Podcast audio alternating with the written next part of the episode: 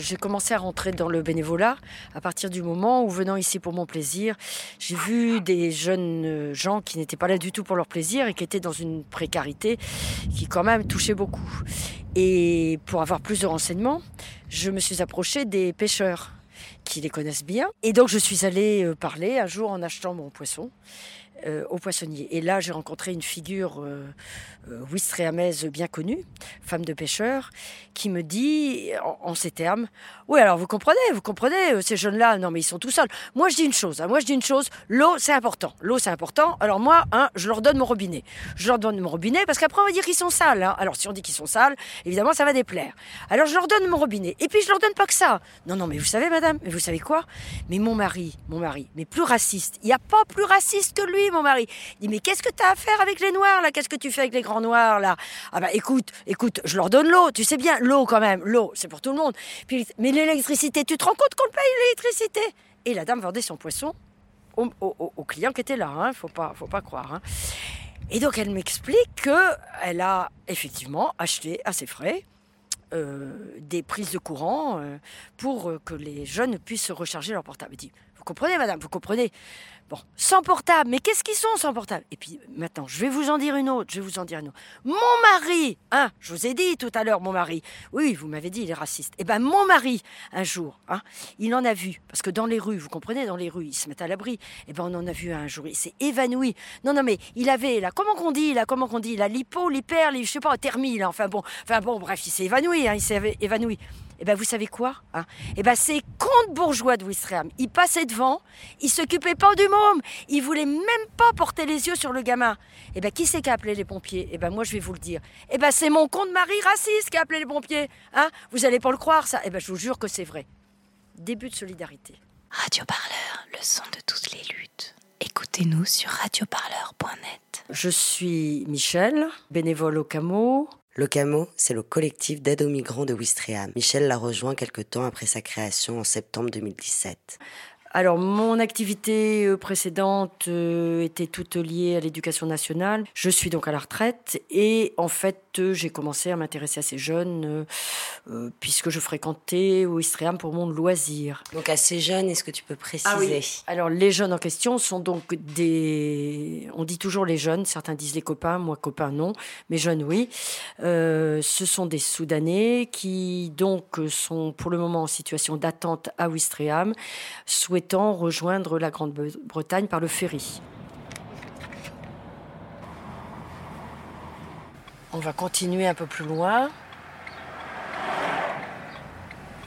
Alors là, en fait, on est dans les endroits où ils se réfugient la nuit, par exemple le port ici. Ça, c'est les vendeurs de poissons. Et donc, il y a un abri. Et on a la chance d'avoir, parmi ces gens-là, des gens suffisamment compréhensifs pour laisser les prises de courant toute la nuit. Et donc, ils viennent recharger leur portable ici. Voilà. Alors, en face, le petit square, qui d'habitude est investi totalement, parce que c'est un peu... Il y a un abri, c'est confortable, est vidé. Donc, c'est-à-dire que là, on est sur le port et il n'y a plus un migrant. Et pour moi, qui évolue ici depuis bientôt 2 ans, c'est vraiment quelque chose d'assez extraordinaire. C'est la preuve de l'efficacité du harcèlement policier, puisque logiquement, tous ces lieux-là sont des lieux d'observation des jeunes, puisque c'est juste avant le ferry et qu'ils prennent leur marque un peu ici. Donc on voit que le harcèlement a fonctionné, ils sont ailleurs, ils sont pas là. Alors là, on arrive autour du port, donc le port est transformé en ghetto, c'est-à-dire qu'il rappelle des lieux autrement plus sinistres. À l'origine, ce port était entouré de 2 clôtures banales qui se sont modifiées déjà l'année dernière avec des barbelés au-dessus, enroulés, comme dans les camps de concentration, et qui depuis a vu sa clôture quadruplée. C'est-à-dire que maintenant, nous sommes à 4 clôtures, dont 2 sont entourées de barbelés. Et on va aller un petit peu plus loin. Et plus loin, c'est encore pire, parce qu'il y a des pics au-dessus des clôtures. Il y a des pics d'installés. C'est un nouveau système qui fait qu'au cas où ils auraient envie d'enjamber, ils peuvent s'empaler dessus. Donc c'est quand même bien sinistre. Bon, on va arrêter là. On arrête là.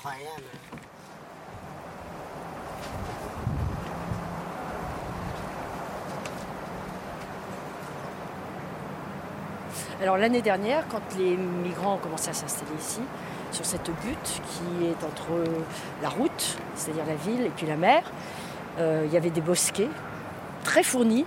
Et les migrants, ils cachaient leur duvet, ils installaient leur tente la nuit. Et très très rapidement, au bout d'un mois ou deux, on a vu arriver les jardiniers de la ville et tout a été rasé. Et quand on les interrogeait, parce qu'on leur a quand même posé la question, ils disaient non, mais c'est de l'entretien habituel, normal et tout. Et pas du tout. Moi, depuis que je vis ici, je n'ai jamais vu cette butte traitée autrement que par la nature. Et c'était terrible de voir sur ces buttes-là qui sont en face de nous, qui maintenant sont dégarnies, il y avait des vêtements, il y avait des sacs, il y avait des tentes, et il y avait des duvets. Et donc, sans aucune vergogne, ils ont tout détruit au même titre que la végétation qu'ils ont rasée. Donc, c'était pas du traitement de jardinage, c'était vraiment déjà délibérément de la part du maire un souci d'évacuer tout ce qui pouvait rappeler les jeunes présences sur son territoire.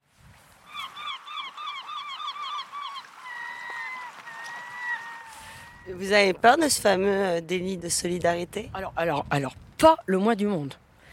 Mais alors, franchement, pas loin du monde.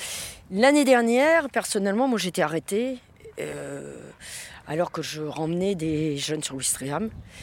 J'ai eu une gentille leçon de morale que j'ai écoutée paisiblement et j'ai recommencé.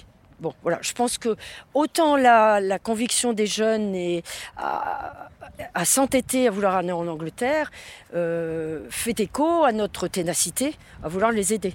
Donc c'est comme ça, je veux dire, on peut nous demander 50 000 fois notre carte d'identité, on peut nous mettre des amendes, et ben on ira au tribunal, on fera. Mais si on a envie d'héberger, on hébergera, c'est clair. Puis ça, c'est sûr. Tout le monde a. Mais c'est normal, non ? C'est humain, quoi. C'est pas... Voilà. Ça, c'est normal. Hein. Enfin, moi, ça me paraît...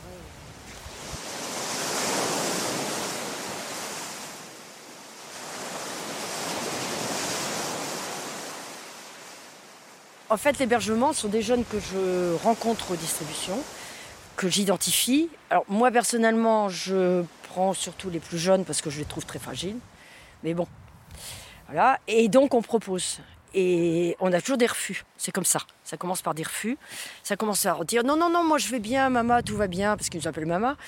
Et bon, et puis après on revient. Et au bout d'un moment, forcément, l'épuisement fait que... Alors ils sont très discrets, ils y vont doucement, ils disent oui, je veux bien une nuit. Mais tu sais, c'est juste pour laver les vêtements. Je dis non, mais c'est la nuit. Bon, d'accord. Alors, les questions sont toujours les mêmes. Elle est où ta maison ? Est-ce qu'elle est loin ?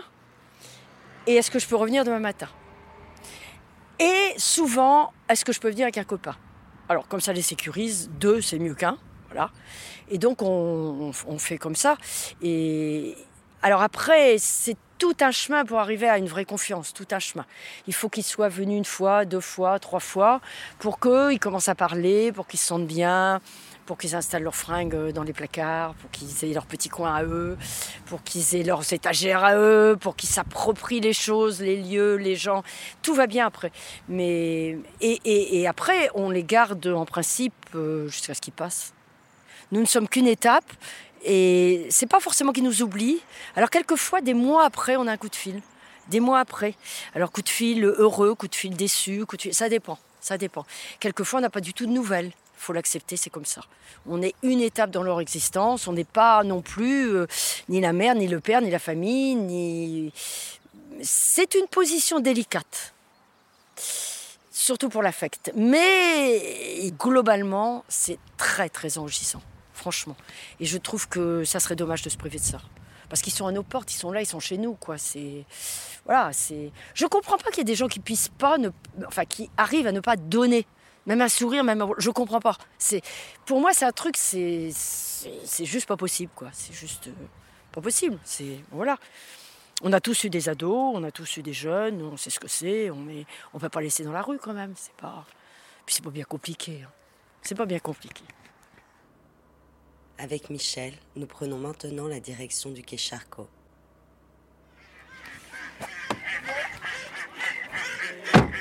C'est là, à l'entrée du chemin de la Lage, que 3 fois par semaine, le collectif CAMO organise sa distribution de repas, de vêtements et de soins pour subvenir aux besoins vitaux de plus de 60 jeunes hommes soudanais et tchadiens présents ce jour-là.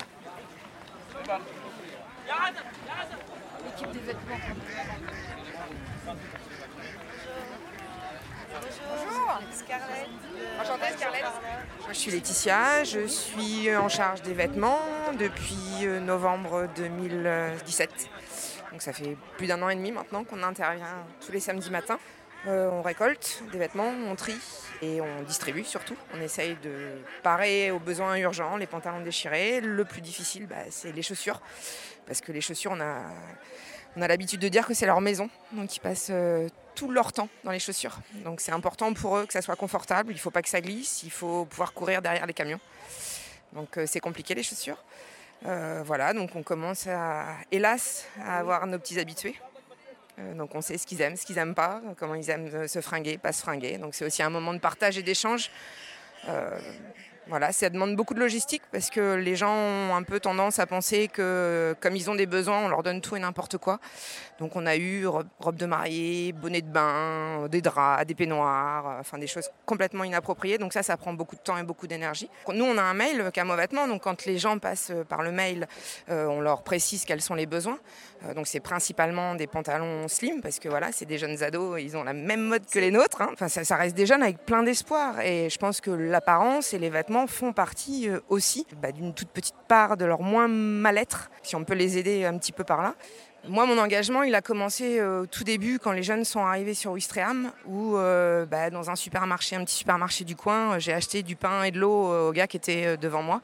Et je me suis fait interpellée par des gens dans la queue et par la caissière qui m'a dit « Mais vous vous rendez compte, peut-être qu'il a plus d'argent que vous, il profite, il a 20 euros par jour. » Et là, je me suis dit « Mais c'est pas possible, quoi. » Je suis rentrée chez moi en pleurant, j'en ai parlé à mon mari, je me suis dit « Mais on peut pas ne rien faire. » Alors tous ces gens-là, on les fera pas changer, mais si moi, à mon niveau, je peux aider les garçons et puis pas me soucier, et leur apporter la preuve qu'on peut faire des choses et des choses bien. Voilà, donc l'engagement, il est parti de ça. Donc oui, il y a des gens qui empêchent, mais... Moi, je préfère regarder tous ceux qui font, et pas ceux qui font pas, et ceux qui ont des mauvaises valeurs, et qui sont pas les nôtres. Je vais chercher un dollar, moi je pense. Oui, mais pendant qu'il est là, lui. Oui. Au CAMO, il y a aussi des traducteurs et des traductrices. L'une d'entre elles, en gardant l'anonymat, nous a permis de nous entretenir avec le jeune Abdallah. Salam alaikum, كيف حالك؟ ممكن تقول لها سنك شحال في عمرك؟ 15. 15 ans. منذ أي مدة وأنت في وسرهام؟ 15 أشهر. 15 mois. بعاوننا بالعقل بس فقط. بالعقل وفي بعض الناس في الملابس. Ils nous aident avec la nourriture, avec les habits, mais avec la police c'est difficile. ما أعرف يا. ممكن ربما تضرب على الرباط ممكن يمنعك ممكن يمسكك ممكن تخش جوا الميناء يمسكك في السجن يوديك انا هسه دور رفض احنا مسكني من داخل الميناء مسكني بالسياره ودانا مسافه 5 كيلو خارج المدينه هذا جيت لو واحد لكوراني مو بوديك السجن بوديك بجاك بعيد ils nous empêchent d'aller au port ils nous maltraitent et quand ils nous trouvent ils nous embarquent dans des voitures et ils nous emmènent à 5 km d'ici ما اكثر ما اعرف والله بوديك حته كده بكون خارج المدينه خلا في حته ممكن مو معروف في أي حتة ممكن مرات ننوم أصلا في المكيف بقولوا الدجاج عليه دجاج بقولوا ما تنوم هين ممكن بخاخ برشك يعني في وشك هذا مظل الدموع برشك في وشك وممكن أصلا تنوم في السليب ممكن يقول لك عليه ممكن يجيك الساعة 6 صباحا 5 يقول لك على الدجاج Ils nous disent dégage, je ne sais pas pourquoi ils m'emmènent à 5 km, ils nous frappent, ils nous gazent, ils nous disent dégage. Ils n'arrêtent pas de nous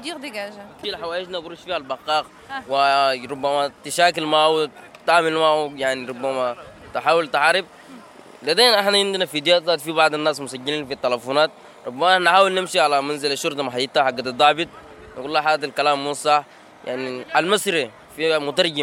مترجم مصري باللغه العربيه في داخل الميناء ربما انت تمشي تقول عمرك 15 او 14 عام المصري يقول لك يزيد اكثر من هذا يعني بقول لك 20 عام 15 بقول لك كبير يودوك السجن هسه في ناس 4 نفر ودوم رين بحكم 6 شهور 3 شهور ربما حتى تقول عمرك صغير المصري المترجم باللغة العربية بقول أكبر من هذا المصري بيترجم غلط. Il dit que quand il les attrape et qu'il les emmène à la gendarmerie, il y a un traducteur égyptien qui ne dit pas, qui ne traduit pas convenablement leur âge. Quand ils ont 15 ans, il dit qu'ils sont plus âgés. Ils sont plus âgés. Il n'est vraiment pas le seul à dire ça. C'est un témoignage récurrent. Est-ce que tu es d'accord pour m'expliquer un petit peu ton long parcours pour arriver ici en France ?